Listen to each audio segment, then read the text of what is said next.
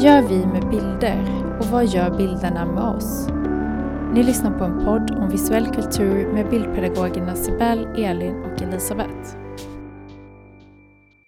Eh, för ungefär två veckor sedan så var det en, en mamma som ringde till mitt jobb.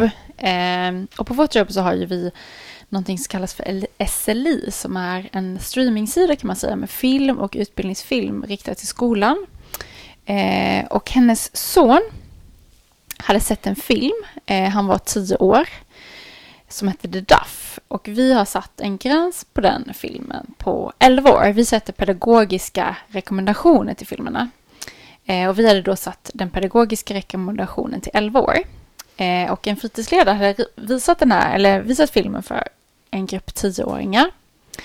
Eh, och enligt mamman så kom den här pojken hem och var extremt upprörd. Eh, för i början av filmen så... Det här är en high school-film som utspelar sig i en amerikansk high school. Eh, och i början av filmen så filmar de i korridoren varav de eh, sakta sveper förbi en grupp så här sportkillar som uttalar sig sexistiskt. Jag tror att de säger någonting i stil med att eh, en uttrycker att han hade knullat med sig så hårt så att hon eh, behövde hjälm på sig. Och det här var mamman extremt upprörd över och tyckte att vad fan har vi den här filmen på eh, vår streamingtjänst helt enkelt. Och det hon ville, det var att... Eh, och vi, vi hade ett långt samtal om det här och vi var så ja men vi kan granska filmen igen och vi har, så här har vi tänkt kring den. Eh, och vi motiverade varför filmen fanns med i utbudet. Och vi granskade den igen och vi kan tänka oss kanske att höja åldersgränsen om vi tycker att det liksom stämmer. Eh, men det hon ville var att vi skulle ta bort filmen helt från den här tjänsten.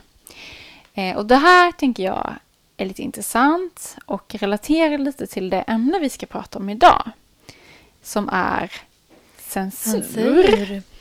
Eh, och nu är ju inte exakt det här censur. Men det är ändå en vilja att anpassa, korrigera och eh, vad ska man säga? Eh, gömma någonting på något sätt. Inte utsätta några för några som man själv då moraliskt tycker inte är försvarbart. Kan man säga. Vad, vad tänker ni om, nu känner jag att det blev en liten så här rörig historia, men fattade ni? jag tänker att det är lite så man använder ordet censur till vardags. Att man liksom, det här tycker jag ska censureras, eller man utropar censur. Liksom, att mm. ja, men plocka bort det här antingen att man blir censurerad själv eller att man vill att någonting ska tas bort för att man inte tycker att det bör finnas helt enkelt av några skäl. Ja, jag har också varit med om någonting liknande fast inom ett konstnärligt sammanhang. Och där jag blev så perplex för att det var en sån skillnad på vad eh, jag tänkte kring ett verk och vad en annan person tänkte kring ett verk. Um, känner ni till Pippi Lotterist? Yes. Ja. Ja, hon har ett verk som innebär att man... Eh, en videokonstnär kan man jajamän, säga. Ja. från Island. Och eh, hon har ett verk som är att eh, man på en toalett eh, då sätter man sig på toaletten. Det finns en, en skärm som filmar då inifrån toaletten. Så att när man sätter sig på toaletten så ser man i princip sin, sitt underliv, sin rumpa. Eh, som då den här filmningen sker genom typ en video eller en filmkamera och en spegel. Och så får man se då sitt kisseri eh, i In action. In action, i realtid. Men det här är alltså ingenting som spelas in, utan det är bara där och då. En ganska privat händelse. Eh, och jag tyckte att det här har varit kul på ett så här lite barnsligt kiss och bajs humorsätt. Och så här, wow, så här har jag aldrig sett mig själv. Eh, ska också tilläggas att det var väldigt otydlig eh, bild liksom. Så att det var på gränsen till abstrakt. Och jag har alltid tyckt att det här var så en kul grej. Men eh, jag och hamnade i ett samtal med en person som var otroligt upprörd över det här verket. Som menade att det här är eh, integritetskränkande. Eh, varför gör någon någonting sånt här? Det här är absolut inte konst. Eh, och då blev jag så väldigt intresserad av så här, okej, okay, om man vill uppleva konst och har en för, liksom, en för idé typ om, om vad det ska vara, eh, som är ganska så här låst eller ganska smal. Eh, ska folk acceptera det då? Eller ska man liksom ta hänsyn till det? Eller ska man typ hävda att nej, men konsten är fri? Du måste vara beredd på allt möjligt när du upplever konst. Eh, och där började jag tänka lite på Ska censur användas eller kan man hitta ett mellanläge? Och det är väl ofta så här det blir inom censursammanhang också, att man inte riktigt vet hur man ska mötas. Och folk är olika, så att vi kommer aldrig vet det, tillfredsställa alla. Det är, väl, det är väl just den grejen, att man har olika åsikter. Eh, men då tänker jag på yttrandefrihet kanske, att även konstverk och film landar ju där att man måste få kunna yttra sig även om vissa blir upprörda.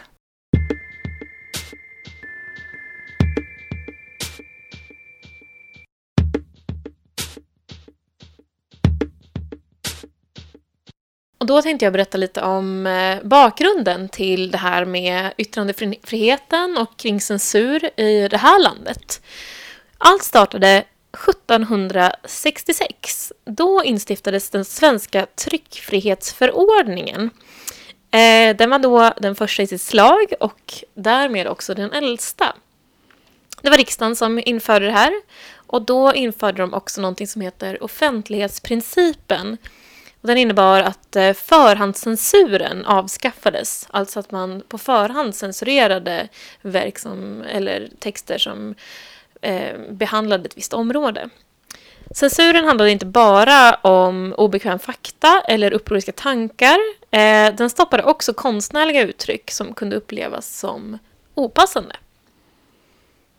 Jag kan lägga till det att innan eh, 1766 så hade man en anställd i Stockholm som kallades för en censor eller en censor som granskade allt eh, tryckt material. Det var liksom den arbetsbeskrivningen innan man då tog bort censuren. Eh, men sen hittade jag faktiskt fakta som jag blev väldigt så här, som jag inte hade en aning om, att censuren faktiskt återinfördes under andra världskriget, 1939 till 1945 så eh, hade vi en regel som sa att vi inte fick säga kritiska saker om andra länder. Och det handlade om att eh, man fick liksom exempelvis i tidningen inte skriva artiklar som på något sätt kunde skada Sveriges relation till Tyskland. Eh, det är ganska anmärkningsvärt, tycker jag ändå faktiskt. Ja, jag, jag, tycker att man tänker lätt på krigssituationen när man pratar om censur, för att då blir information så extremt känslig. Och det kan ju vara att det läcker information eh, viktig eh, alltså, i krigsföringen som kanske så här, utsätter svenska soldater då för dödsfaror eller så. Men, att det är, men även det här då, liksom, att man inte får... Man fick inte yttra sig om andra länder överhuvudtaget. Var det Nej, så? precis. Men att det främst handlade då om att man inte skulle äventyra Sveriges relation med Tyskland. Eh, apropå ja, att vi då skulle på något sätt vara kompisar. Ja, ja, ja. Att vi skulle, eller snarare att vi skulle förhålla oss neutrala då på något sätt. Fast om det ändå finns en uttryckt regel mot att vi inte fick på något sätt uttrycka oss så blir det ändå så här. Ja, det här neutralitetsbegreppet kan man ju då ja, diskutera en hel del liksom. faktiskt. Men jag läste också om just det här sensorer som, eh, alltså, som ämbete att det går tillbaka till den romerska republiken, att det fanns en, äh, ja, ett ämbetsmän som kallades censorer, som hade rätt att när som helst ingripa mot enskilda personer som ansågs i sina ord och handlingar bryta mot god sed och anständighet. Så då ser jag framför mig att det är några som står och pratar på gatan och så kommer en censor och bara app, app, app, app, app. Det där lät inte bra i mina öron. Eh, och att det kanske är jag tänker att censur klingar väldigt negativt. Håller ni med mig? Alltså att man, alltså, att det kanske, man kopplar det till det här att man liksom får munkavle fast man vill yttra sig i sammanhang för någonting. Ja. Eller? Jag tänker också att det Så spontant. Sen kan vi ja. absolut diskutera det. Mm. Eh, och vi ska väl vända och vrida på det här begreppet i, i det här avsnittet. Men jag tänkte att eh, eller jag kollade upp en begreppsdefinition för jag tänker att eh, man har en, en, idé om vad censur är, men hur, hur definieras det egentligen? Och eh, det jag hittade låter så här, att censur är en av offentlig myndighet utövad förhandsgranskning av litteratur, film, teater, brev eller liknande. Eh, tidningar och andra massmedier kan censurera sig själva, men då pratar man om självcensur. Så att eh, begreppet censur är kopplat till typ staten Mm. och att det är någonting som sker på förhand. Att man ja, men i princip skyddar befolkningen från information av något slag som de inte bör utsättas för. Och det kan ju vara text, ord och sådana saker, eh, men såklart även andra medier som konst och, och, och eller olika bildmedier. Eh, så får vi se om vi breddar det här begreppet Mm. i det här avsnittet. Det är Men inte omöjligt också- att vi gör. Men jag har också fattat det så precis att censuren reglerar liksom relationen mellan staten, myndigheten, eh, myndigheterna och eh, medborgarna. Men jag tänker just idag så hör man ju ändå begreppet censur i ganska många sammanhang. Speciellt tänker jag kopplat till internet och sociala medier. Att det är väldigt lätt att man utropar att man blir censurerad om ens bild eller ens inlägg blir borttaget och så vidare. Men då enligt den här definitionen så är ju inte det censur utan då blir man raderad i efterhand. Det sker ju ingen förhandsgranskning utan man publicerar någonting och så är det någon som bedömer publiceringen som olämplig och raderar den. Men man kan ju tycka att effekten är ungefär densamma. Ja, ja men absolut. Eh, Så frågan är liksom hur vi ska prata kring det här, tänker jag. Eh, begreppsmässigt, om vi ska använda en ganska så bred definition där det egentligen handlar om att någon på något sätt försöker anpassa, eh, tvätta eller förfina sin bild av verkligheten då. Ja. Ja, och det vi är inne på då i historiska sammanhang tänker jag är det som är historierevision som kanske varit ganska populärt de senaste åren. Eh, som handlar att liksom anpassa då kanske efter eh, en politisk agenda eller ehm, för en nutida publik. Eh, och det blir ju som att inte låtsas om att förtryck har funnits. Och det har ju varit väldigt mycket i media de senaste åren, speciellt vad gäller barnböcker med mera. Ja, men precis. Barnlitteratur har ju diskuterat en hel del i förhållande till den bredare definitionen av censur. Eh, när det handlar om att ta bort bilder som vi med dagens kunskap förstår är kränkande och djupt problematiska. Eh, och vissa menar att det är censur och vissa menar att det är ett sätt helt enkelt att eh, ja, använda den kunskap vi har idag. Eh, men jag tänker på en historisk bild där jag sett Josef Stalin posera med tre personer. Eh, och efter ett tag så dök det upp en ny bild, men då saknas det en person. Så han poserade istället med två personer. Och efter ett tag så dök det upp ytterligare en version där en till person var borta, så Josef Stalin poserar med en person. Eh, och till sist då kan man hitta bilden där bara Josef Stalin är kvar själv. Så de andra tre personerna har försvunnit. Och samma sak hände Trotskij och Kamenev som syns på ett foto år 1920 tillsammans med Stalin. Eh, och sen blir de då bortplockade från fotot. Och gemensamt för alla de här fem personerna som Stalin lät redigera bort är att de försvann från foton, men de försvann också från jordens yta. Så att bli bortplockad från ett foto var typ som en hint om att eh, ens dödsdom var skriven kan man säga. Och samma sak har exempelvis Mao gjort, men också Kim Jong-Un. Det vill säga att de har photoshopat, photoshopat bort folk som de då på något sätt har stött sig med, eh, både på bilden och från jordens yta. Och det här är ju såklart inte per definition eh, censur.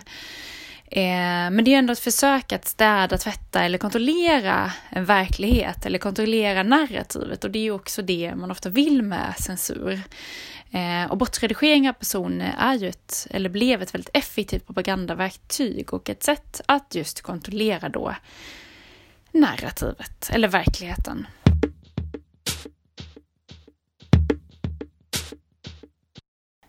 Alltså fotots status som verklighetsbärare har varit extra stark, tänker jag, under 1900-talet innan Photoshop kom då 1988. Så därför kan jag verkligen förstå eh, där, liksom att man verkligen vill då rätta till det här narrativet. Eh, att man vill plocka bort folk från bilder, för då är det ju också det som historien kom. De här bilderna är de som lever kvar, så det är ju ett sätt att skriva om man hade historien. större makt över bilden Precis. då också för att det inte fanns kopior. Och... Precis. Bilden var mycket mer unik på Mm. den tiden än vad, det, vad den är idag. Eh, det var kanske ett foto från varje tillfälle och då blev ju det, den bilden fick ju väldigt mycket betydelse. Eh, tänker jag. Eh, men jag såg också, jag hittade också lite så företag som har som affärsidé att eh, photoshoppa bort ex-partner. från, eh, från sina, ja, bilder man har då. Ja. Det, vet, det stod Man ingenting om att de liksom också ett helt- bort dem från jordens yta, men Då de... kanske man själv har blivit jätte... Ja, just det. Sen försvinner de även på riktigt. Man kanske blev jättesnygg då på en bild och så har man liksom ett ex bredvid sig som man inte vill. Ja. Men då har man ju sett så här datingappar, alltså just så här profilbilder och sen så är det liksom jättetajt beskuret men man ser liksom kinden på typ Ja. så här en, en tjej som man bara jaha. Ja, det här... Eh, som, som meme-entusiast så måste jag ju nämna nu också att det är en ganska populär meme sådär som är typ When you find your ex on Tinder. Och sen ser man så två olika bilder som är liksom delar av samma bild men är så här halvt avskuret ansikte på båda två sådär. Där Det är man kul. själv är bortklippt då liksom. Ja, men båda tyckte att det var en jättebra bild på Ja, just det. vardera person och sen så... Men det var väl så den här affärsidén dök upp, att man bara okej, det finns liksom ett behov Uppenbarligen. slippa få den där lilla kindkanten som fortfarande är med liksom. Lukrativt. Intressant att jag använder ordet, när, även när jag pratar historiskt, så säger jag som ett, ad, vad heter det, som ett verb, photoshoppade bort, fast det var långt innan foto. Ja. Man jobbade liksom med skalpell och färg och airbrush på den tiden, men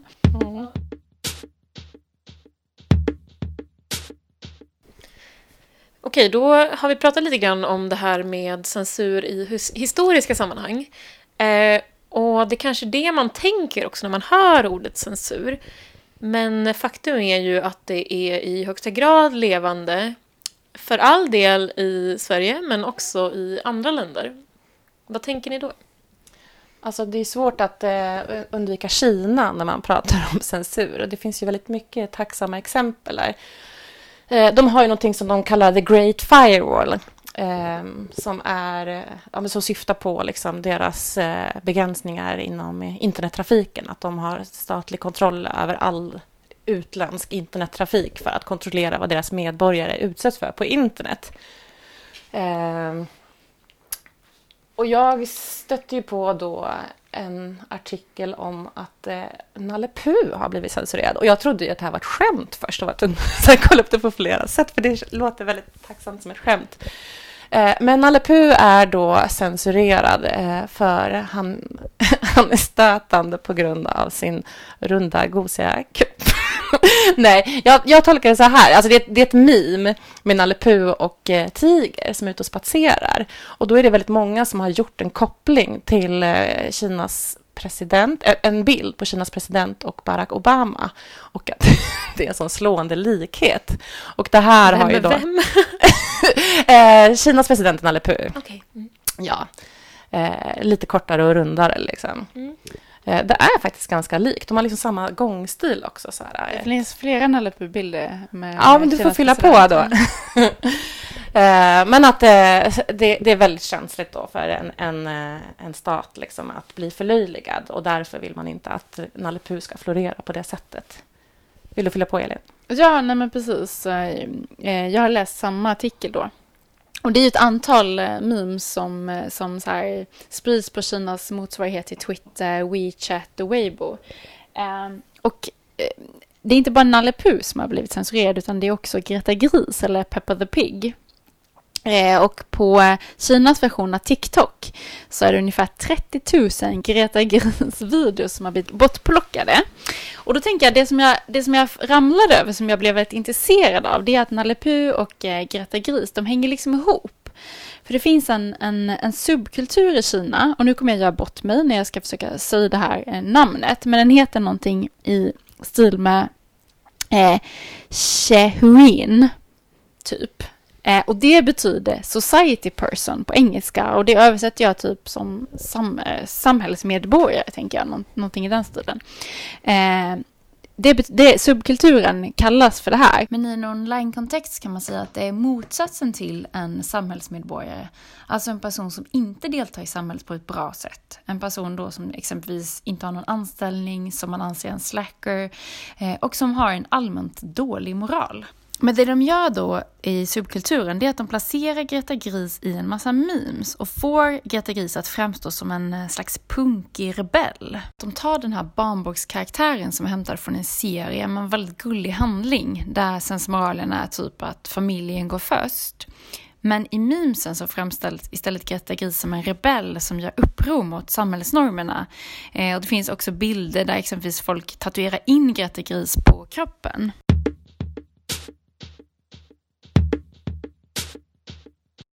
Och då kan man undra sig, vad, vad är det då som gör att den här kinesiska presidenten blir så upprörd över det här? Eh, och det tycker jag är eh, lite intressant, just att, eh, att den här sagofiguren kan bli en kraft som regeringen verkligen fruktar.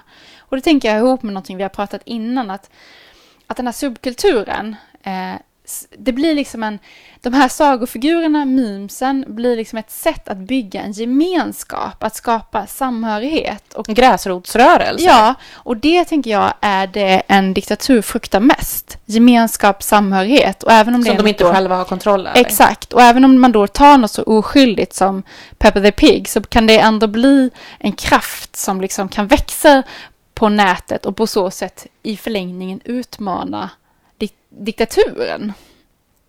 Och det här är jätteintressant med tanke på att det används åt båda hållen. Det används också i ett land där det finns eh, freedom of speech, som det heter. Alltså jag tänker alt-right-rörelsen i USA. Men där används det av liksom en ganska stor makt som redan finns. Liksom, som då får mer makt genom att maskera sig som en gräsrotsrörelse. Jag tror att de ser sig själva som en gräsrotsrörelse, ärligt talat. Att de ser liksom det här nu är jag såna här har-öron, men PK-etablissemanget. ja, vad heter det? Situationstecken. Ja, ja, situationstecken. att, eh, att, att, eh, ja, jag gillar inte att kalla det det, men det de ser som PK-etablissemanget, eller nu pratar jag om Sverige i och för sig, men motsvarande då USA, för de, Sverige härmar ju, um, det är liksom typ kinesiska staten, alltså den stora staten, och de är de som har de öppna ögonen och ser att det här är fel. Vi måste, vi måste samla oss i den här gräsrotsrörelsen för att slå ner på den starka staten som vilseleder oss i sin propaganda. Så att det är ju liksom från vems sida man ser det.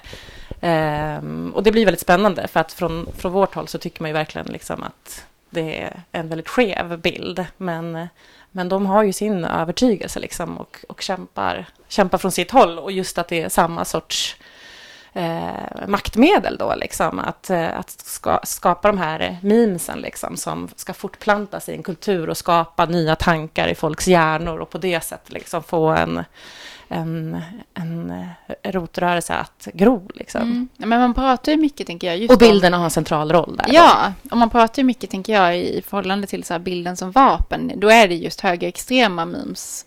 Eh, Pepper the Frog och så vidare man pratar Men det här är något motsatsen, den här gulliga då grisen som, som liksom kan bli också ett slags vapen fast, fast, fast i en helt annan kontext. Mm. Mm. Ja, jättespännande.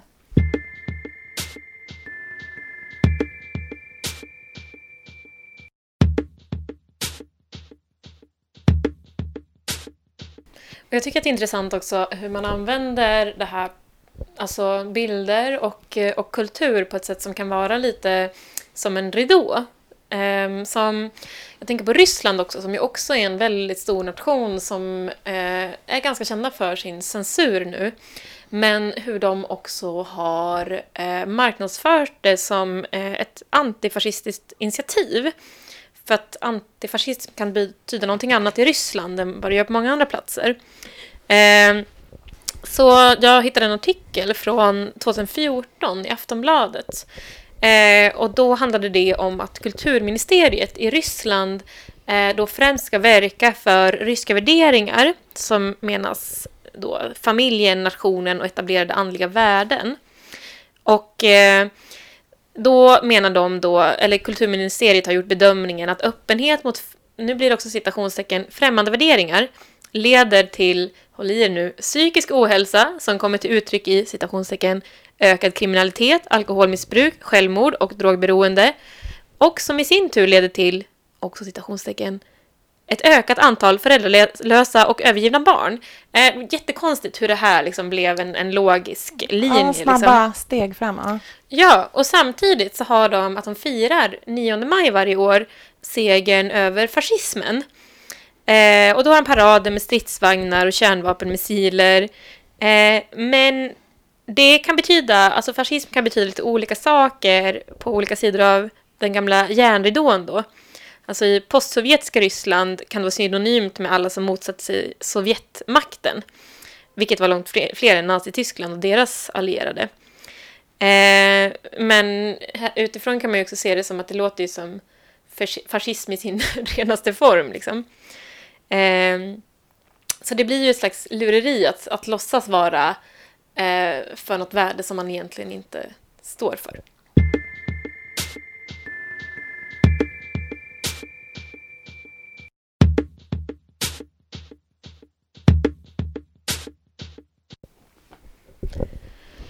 Okej, om vi håller oss kvar i nutiden då, men blir ganska lokala, så tänkte jag försöka dra in det här med censur på konstområdet. Vad tänker ni när jag säger självcensur? Jag tänker att man är självkritisk. Ja, man vill på något sätt så här försköna den bilden av sig själv, tänker jag. Mm. Och eh, för några år sedan, jag tror att det var runt 2015, så eh, på inrådan från eh, Alice Bah Kuhnke eh, så börjades en utredning om självcensur hos eh, konstnärliga utövare i Sverige. Och det handlade också om en slags självcensur som kommer utifrån hot om våld eller om, från trakasserier.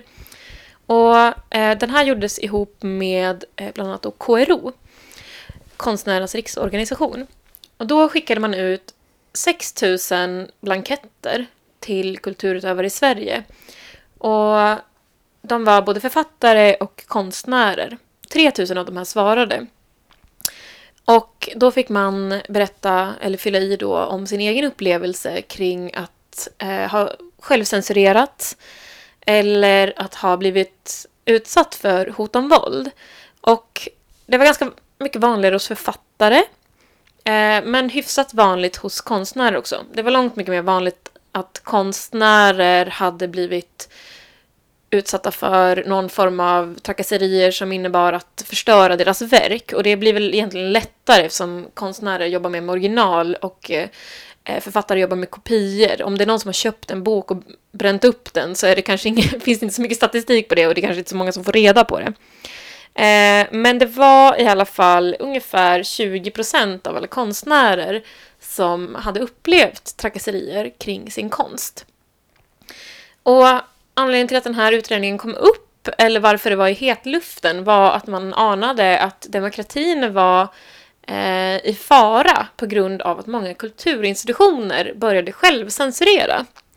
Eh, för att det kanske inte är supervanligt att eh, konstnärerna själva gav efter det här med hotet om våld och så vidare. Även om det har inneburit väldigt stora förändringar av livet för till exempel ja, men, Vilks. Eh, och Margareta Olsson Wallin eh, hamnade också lite i blåsväder efter... Elisabeths. Förlåt, Elisabeth Olsson Wallin. Tack, Elin. Eh, hon skulle ha en utställning på Världskulturmuseet som heter Jerusalem som handlade om hbtq-personer i Jerusalem. Eh, och då satte man in ett råd som skulle diskutera det här, eh, försöka se faror och inte. Och sen så gjorde man om hennes idé om utställningen ganska så rejält.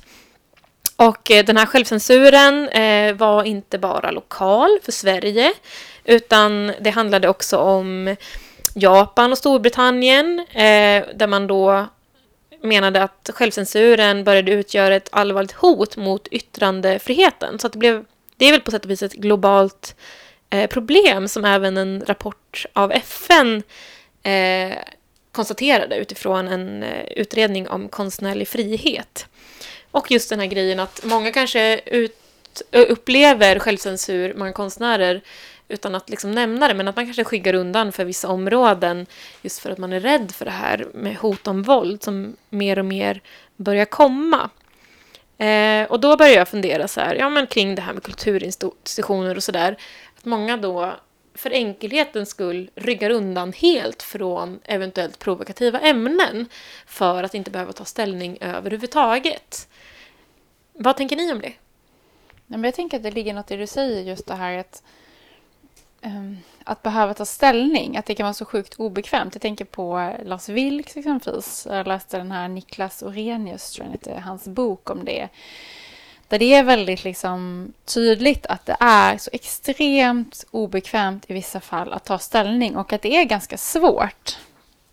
Så då väljer man istället att tysta någonting eh, för att man förlorar mer på att ta ställning. Men jag tänker att det är en jätteviktig fråga i, Ja. i vår samtid. För att eh, samhället blir mer och mer polariserat. Det ser vi bara på valresultatet. Liksom, att det är, det är olika skyttegravar tänkte jag säga, men det kanske var lite hå- hårdraget. Men det, är- det är väldigt polariserat och det här är ju ett utslag av det då. Och att självcensur som du beskrev det eh, är, blir väldigt otydligt. Alltså om man tänker att någon, så här, staten sitter och pillar bort, eller så här, pillar på negativ och retuscherar bort personer. Alltså det är ändå ganska så här handgripligt. Eller att man väljer att de här filmerna får vi inte visa i Sverige. Alltså det är också väldigt så här handgripligt. Men att, så här, att jag sitter på min kammare och så tänker jag, nej men jag gör inte det här verket. Eller hos journalister är det ju också en väldigt stor debatt att jag, jag skriver inte den här äh, artikeln, i alla fall inte på en fredag, för att då får jag så mycket hat så att min helg är förstörd.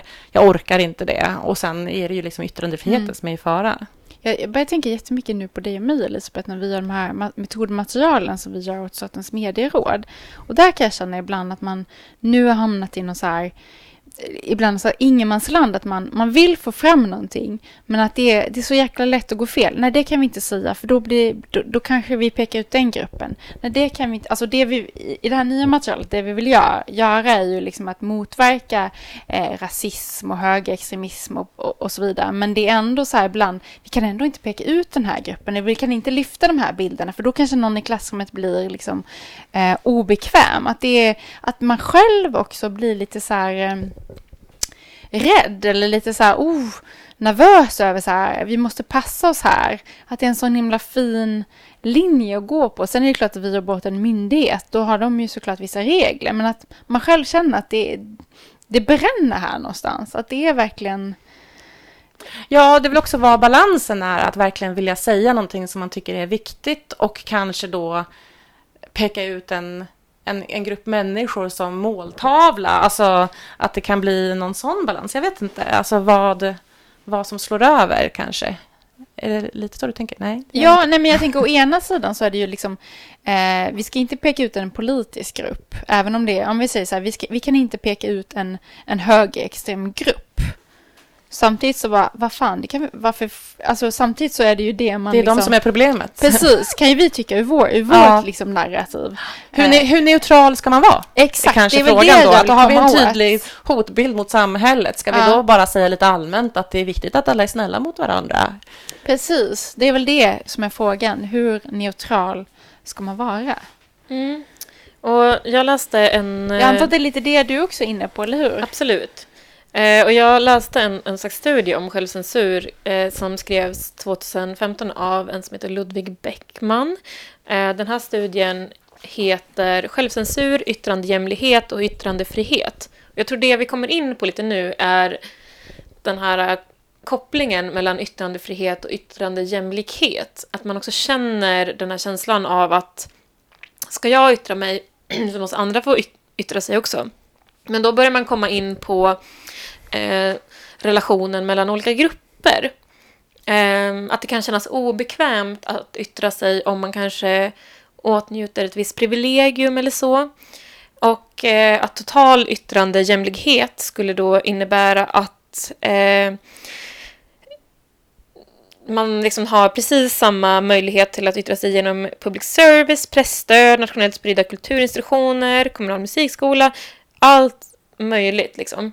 Eh, och att man har lika stor rättighet att svara eh, som någon annan liksom. Men ibland så kan den här yttrandejämlikheten komma i gungning för att eh, marginaliserade grupper blir kränkta, alltså så pass kränkta av andra som åtnjuter yttrandefriheten att man känner sig tystad. Och det, ja, förlåt. nej, säg du. Ja, men jag tänker att det är ett väldigt tydligt exempel. Bokmässan, när det var sån kalabalik kring eh, den här tidningen eh, Fria Tider heter den va? Mm. Som, som deltog på Bokmässan.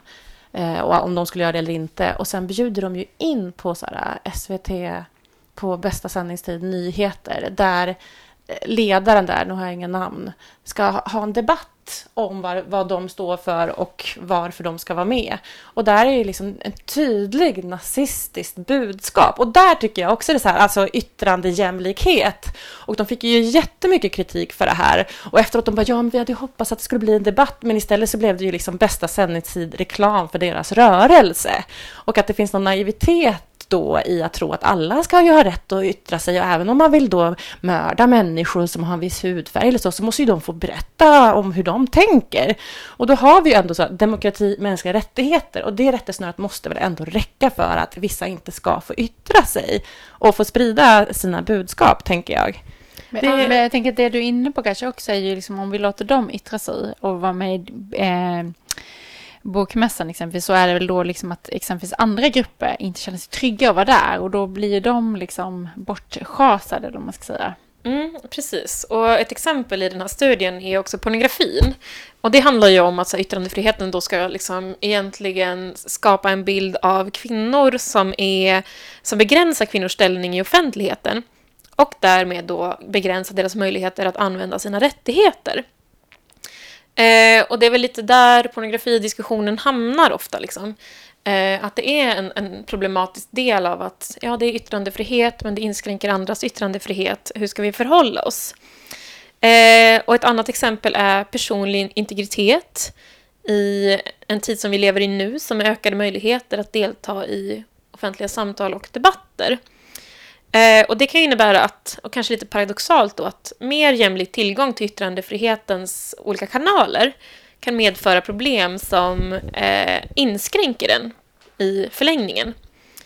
Eh, som en växande tillgång till självpublicerande eh, program och jag menar bara internet till exempel, eh, så kan det bli enklare för många att offentligt uttrycka tankar, åsikter och känslor så då kan man säga att yttrandehemligheten har idag ökat. Men konsekvensen kan också bli att antalet kränkningar, hot, trakasserier då också ökar. Eh, och det är väl lite där man hamnar nu, att man vill gärna att lagstiftningen ska anpassas lite mer. För just nu så är det liksom eh, ganska lätt att kränka någon. Eh, men det skulle ju då innebära också att yttrandefriheten behöver inskränkas. Eh, och det är ju också en form av censur eh, i liksom att det här totalt fria ordet innebär ofrihet för andra. Eh, och där kommer vi väl tillbaka till någonting som vi pratade om ganska tidigt, att så här, kan censur ha en funktion som inte är, enbart är negativ? Liksom? Kan det värna faktiskt om andra gruppers yttrandefrihet?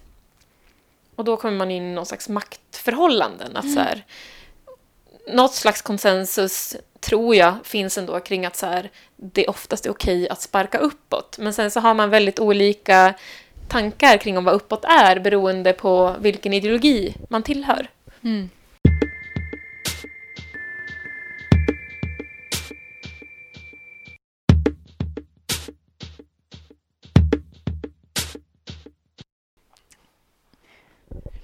Men det du säger nu får mig att tänka på en dokumentär jag faktiskt såg igår som jag tycker är helt, jag tyckte den var så intressant. Jag kan verkligen rekommendera den och den finns på SVT Play nu.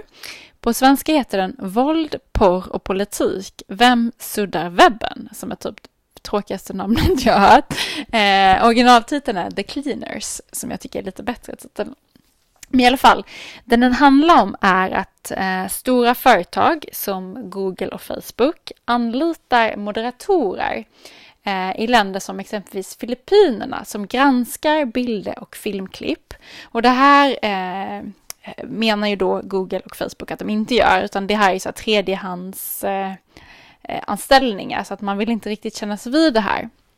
Men då får man följa ett antal moderatorer som jobbar med det här i Filippinerna. Och deras jobb är att granska ungefär 25 000 bilder eller filmer per dag. Och då har de att välja mellan ignore eller erase.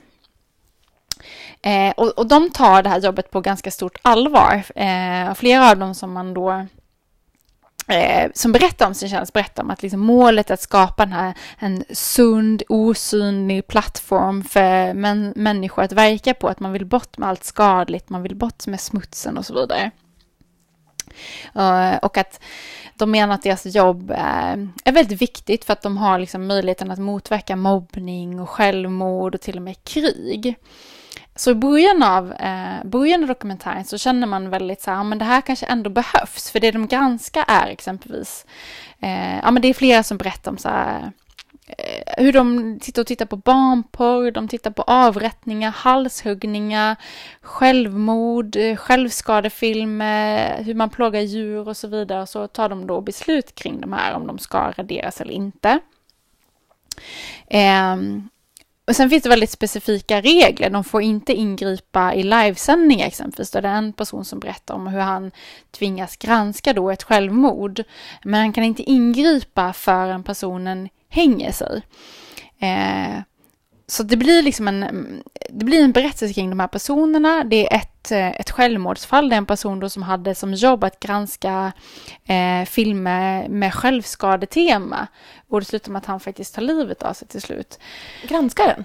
Nej. Granskaren tar livet av sig, ja. För jag tänker, men tänk er själva att sitta dag in, dag ut, granska 25 000 eh, filmer, bilder av liksom det mörkaste mörka Usch, i en människa. Eh, Eh, det är en, eh, en kvinna som beskriver att de har gått en utbildning och där får de väldigt så här, tydliga regler. Man ska ta bort bröstbilder, man ska ta bort manliga könsorgan, kränkande bilder och filmer. Och hur hon då har lärt sig en massa ord. Hon har lärt sig tits och buttplug och pussy och verkligen fått... Eh, och hon, aldrig, hon beskriver hur hon aldrig har sett en, en, ett manligt könsorgan innan. Hon sitter och tittar på så många kön så att hon börjar drömma om kön till slut. Eh, men det här slår över, för henne slår det över, så de här bilderna blir istället någon slags syndig njutning. Så hon ägnar sig nästan åt någon voyeurism där, där hon sitter liksom och granskar dickpics och bara raderar och raderar och raderar. Så här började det och då kommer jag verkligen ändå känna det här. Ja, men vad fan, det är klart vi ska ta bort liksom halshuggningar, det är klart vi ska ta bort barnporr. Så känner man ju först. Sen börjar sakta men säkert det här då liksom kompliceras lite grann. Jag tänker som ett exempel, eller jag har egentligen två exempel som jag tycker är ganska tydliga. Eh, då är det 2016 så är det en oljemålning av Donald Trump som publiceras på nätet. En konstnär som har målat Donald Trump, han står naken och hon har målat honom med en väldigt liten penis. Eh, och den här bilden blir viral eh, och får liksom flera miljoner views. Eh, och det blir till och med så att Donald Trump då i tal eh, kommenterar då att så här, ja, man brukar prata om att män med små händer, men eh, nej, jag, ni har, jag har liksom inte problem med mitt kön. Så, eh, och hon tycker att det är ganska roligt att hennes bilder på nätet har fått eh, USAs president att liksom i en, i en liksom debatt och kommentera sitt eget kön. Att det, då har man liksom nått ganska långt med sin målning. Eh, men den här bilden då eh, tas bort av de här moderatorerna i Filippinerna för att de menar att den här bilden är kränkande mot Donald Trump. Eh, I och med att han avbildas med ett litet kön så tycker de att så, ja, men här, försöker man få, eh, här försöker man visa att Donald Trump inte är kapabel att styra landet. Så den bilden åker och alla hennes sociala mediekonton stängs ner. Och det här tycker jag är, intressant att sätta i relation till att lite senare i dokumentären så pratar de om att efter Donald Trump har eh, vunnit så ökar Eh, antalet rasistiska bi bilder och memes och filmer där man liksom pekar ut svarta, man pekar ut muslimer, judar och så vidare. Eh, men då säger den här moderatorn att vi värnar om åsiktsfrihet och det här är bara åsikter. Eh, man måste få säga vad man vill, så de här bilderna får vara kvar. Så bilden av Donald Trump med litet kön anses kränkande, men de rasistiska bilderna anses inte kränkande utan de definieras istället som åsikter. Så man kommer ju liksom aldrig ifrån den här subjektiva bedömningen att det blir någon slags, slags värderingsförskjutning. Precis, och, och, det finns inget naket på de här bilderna eh, som i Donald Trumps kön. Så hans kön är värre än då de här rasistiska bilderna.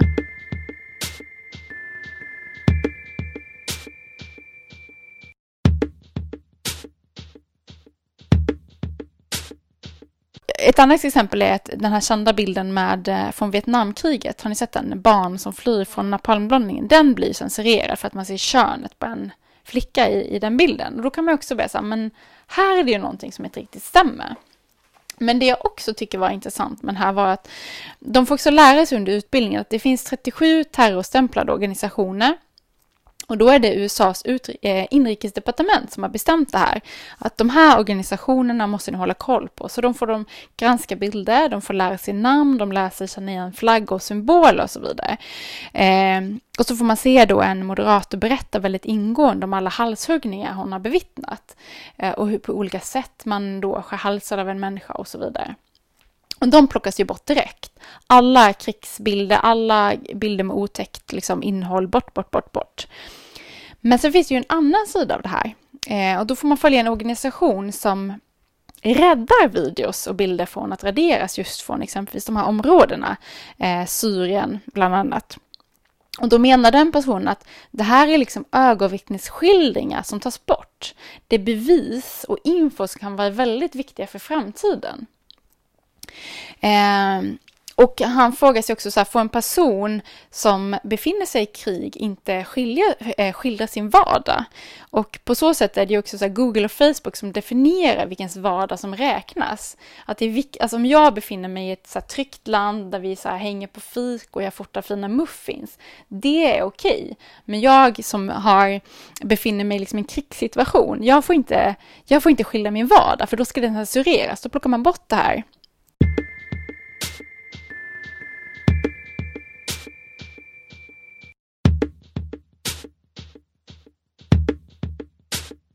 Och då är det också en konstnär som man följer som har flytt från Syrien och publicerar ganska mycket foton som eh, på barn som har drunknat eller dött på olika sätt. Och hans bilder har också blivit censurerade. Och då han, han har löst det genom att han skriver ut bilderna så skär han bort de döda kropparna så det blir som en vit kontur. Lite som Maria Miesenberg, har ni sett hennes bilder när hon så gör svarta gestalter? Eh, för han menar liksom att vi, måste, vi måste fortsätta störa världen på ett bra sätt. Och jag tänker att just det här är ju någonting som gör det så jäkla svårt för att jag tänker att det som är, vad som är olämpligt är ju faktiskt kontextbaserat.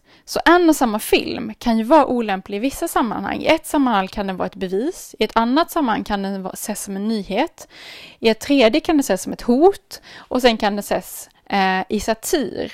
Alltså beroende på i kontexten den publiceras. Och det här tänker jag är någonting som man då måste sätta i relation till att det är klart att vi ska ta bort en halshuggning, men i vilken liksom i vilket kontext och vilket syfte den här halshuggningen publiceras. Vi kanske inte alls ska till bort halshuggningen.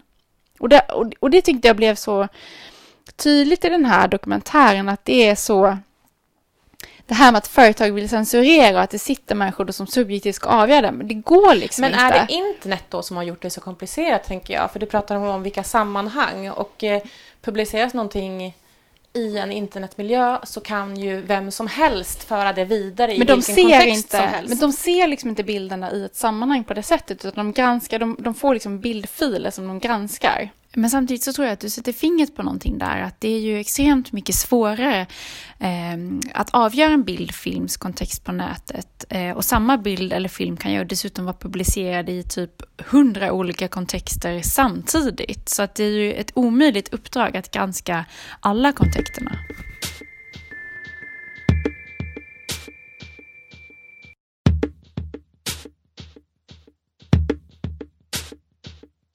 Och om du då, om du tänker dig ett annat problem i det här är ju då att det är eh, personer som befinner sig i en viss kultur som granskar en annan kultur.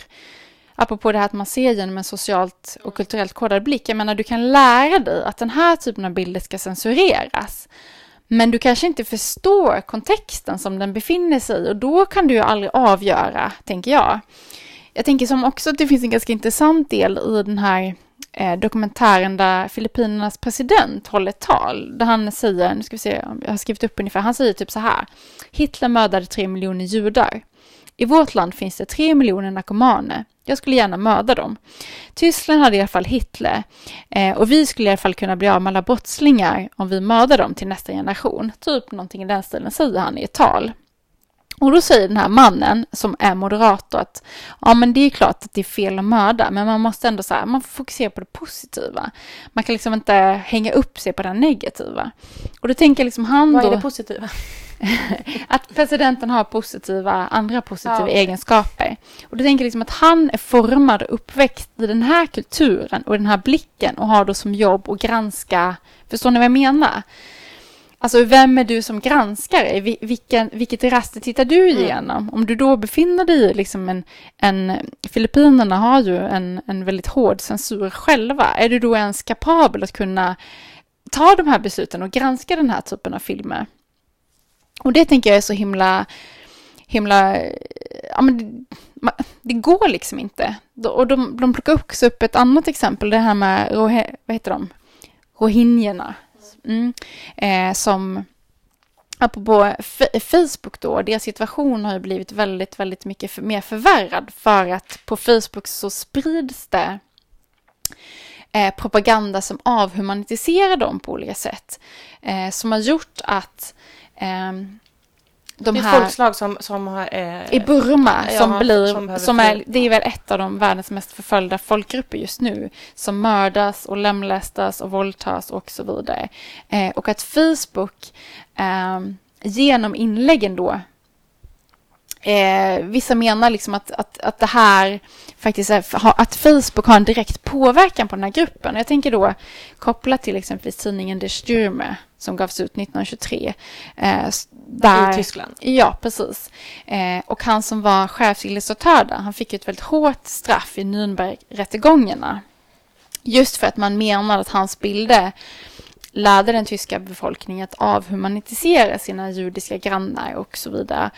Så om man sätter Der Sturmes påverkan i relation till de myterna som sprids eh, på Facebook om rohingyerna så vet vi ju också att bilder och filmer kan ha en direkt påverkan på människors handlingar eller få människor att titta bort när någon annan handlar. Och jag tänker att det, det liksom... För jag tänker också att Facebook får så här, och Facebook och Google får ju väldigt mycket, å ena sidan, väldigt mycket så här negativa, så här, ni måste styra upp, ni måste sätta tag i, det, det, det, liksom, det sker folkmord, det sker eh, hö, högerextremismen ökar på grund av er, på grund av algoritmerna, på grund av bilderna som sprids, å ena sidan. Å andra sidan, när de då tar tag i det här på olika sätt, då riskerar man ju liksom att sudda ut vittnesmål, så det jag, nu babblar jag jättemycket, men det jag vill hela tiden komma till det är ju just att det är så jäkla kontextberoende. Att det liksom, det, finns det ens en människa som någonsin kan avgöra vad som bör har och inte? skapat ett monster med Facebook. För att Ja. det finns ingen... Alltså, Det finns vi- ingen som kan kontrollera nej, ingen, här. oss, ingen människa kan hantera det Finns- monster de har skapat. Nej. Och därför borde det kanske hellre inte finnas. Ja. Så vi censurerar hela Facebook. Nej men ett annat exempel som du har ju så här efter Saddam Hussein avrättades så spreds det två videos som smugglades ut från avrättningen och lades upp på Youtube. Eh, de granskar också Youtube nu. Eh, den ena, eh, och då valde de så här, ska vi behålla de här två, avrättningen, man ser hur han hängs, eller efteråt den döda kroppen. Och då valde de att ta bort den döda kroppen men ha kvar hängningen. Jag tänker också att det är så här omöjliga situationer som man sätts i. Men de menade att det finns ett politiskt och historiskt intresse i att se den här diktatorn avrättas. Men att se hans döda kropp, eh, det är omotiverat. Och, Ja, ja.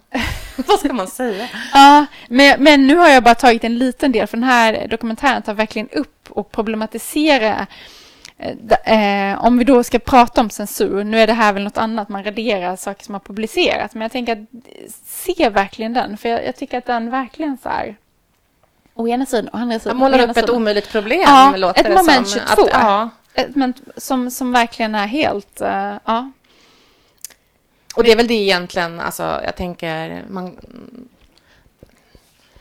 landar i, alltså just att, att censur, som, som du, det du just har sagt, att eh, det, det är ju positivt på det sättet att vi, jag vill gärna bli besparad riktigt grova halshuggningar. Alltså jag vill inte se vad som helst när jag går ut på internet. Och, och därför vill man ha någon sån slags censurering. Men självklart är det ett omöjligt uppdrag för vem ska bestämma och det här kulturella rastret och de normer och åsikter som hela tiden färgar bedömningarna eh, blir ju såklart Mm. en, en omöjlig uppgift. Mm. eh, Och jag tänker också... att Liksom, det, balansera. ja, jag tänker så här, det är klart att man inte vill se en halshuggning. Eh, det är en aspekt av det. Och det andra aspekten av det är så här, det, det är någon som mördas här. Det här, det här måste världen få veta liksom. Och, och tredje sidan då, det är en person vars kropp skändas. Eh, ska vi verkligen exploatera den här kroppen? Alltså det är liksom, man, det går liksom inte. Man, man bara, ja. Som jag ser det så verkar det finnas tre olika slags aktörer här. Om man Koppla tillbaka lite grann till det här med kulturinstitutioner också. Att det finns en avsändare som har en avsikt att så här, eh, uttrycka sin yttrandefrihet på ett sätt som har en agenda, för det handlar alltid om politiska intressen. Och vems intressen som ska tillvaratas eller skyddas.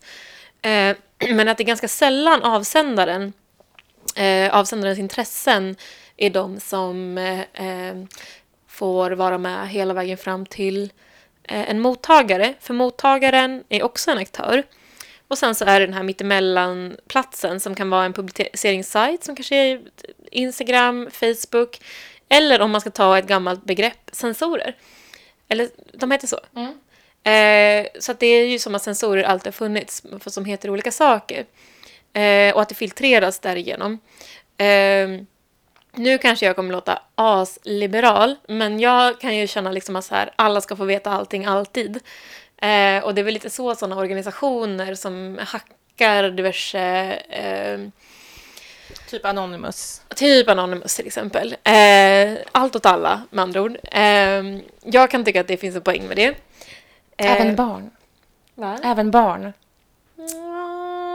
Nej. Ja, men jag känner, jag känner efter den här dokumentären känner jag mig också mer och mer att jag eh, lutar åt att ha en väldigt liberal öppen syn till. Eh, och det handlar kanske mer om att det är ett omöjligt uppdrag för en människa och en algoritm eller vad fan som helst. Det går liksom inte. Vi, vi är alla subjektiva. Det finns ingen, man kan aldrig ha en objektiv censur liksom. Nej, precis. För vem ska stå för den? Ska det vara avsändaren? Ska, det vara- ska det vara publi- pub- pub- pub- publiceringssajten? Eller ska det vara mottagaren, alltså sista handsaktören som ska stå för det då? Är man mottagaren så måste man ju då censurera för sig själv. Och det kan ju vara svårt att göra när man inte vet vad det är som kommer. Men det kan ju ändå vara upp till var och en att då bilda sig en åsikt. Eh, men det är ju väldigt svårt. För att då blir, men då blir det ju mottagaren som får bestämma vilka intressen som ska tillvaratas. Men den är ju inte ofärgad av att avsändaren har valt ut en video eller en bild av flera bilder och att det har filtrerats genom en sensor då eller publiceringssajt. Så det är liksom total yttrandefrihet finns typ inte. Nej, men baksidan här tänker jag också är just den här när det, när det är liksom propagandistiska krafter eller som driver så här rasistiska ag- agendor. Då, då, då kan jag vara lite så här ändå att jag bara, jo men det här är ändå, det här kanske ändå måste censureras. Ja, men förstår ni Men det är ju bara censor. Ja, men jag vet. Så att man pendlar ju hela tiden mot att känna så här, allt åt alla till att Ja, så men här, jag tänker men också- inte det här. Ja men såhär barn som ska ta fram en surfplatta och spela något spel och så hamnar de på våldsporr. Där tycker man ju också att det kan finnas en... Det bor en liten gräns. sensor i oss alla. Och det finns tid, vi, ja alla har vi kanske våran gräns. Frågan är var gränsen går då och vem det är som ska få bestämma den gränsen. Ja, ju, sätter den. Ja. Ja, för det handlar ju också om var, alltså jag tänker med det här att sparka uppåt eller neråt. Då kan man, apropå eh, rasistisk propaganda, så kan man ju, och om man är åt vänsterhållet kan man ju känna att rasistisk propaganda sparkar neråt. Är man åt högerhållet kan man ju uppleva eh, diverse grejer som att... Eh, Ja, men om man tror att judarna är en elitistisk grupp, då tänker man att man att sparkar, man sparkar uppåt. uppåt. Precis. Så det är precis, det är narrativet där. ja, och då tänker jag att alltså, era exempel där från Kina och alt-right-rörelsen i USA blir ju tydliga eh, olika varianter där man tycker själv att man är en gräsrotsrörelse som behöver liksom ändra på etablissemanget.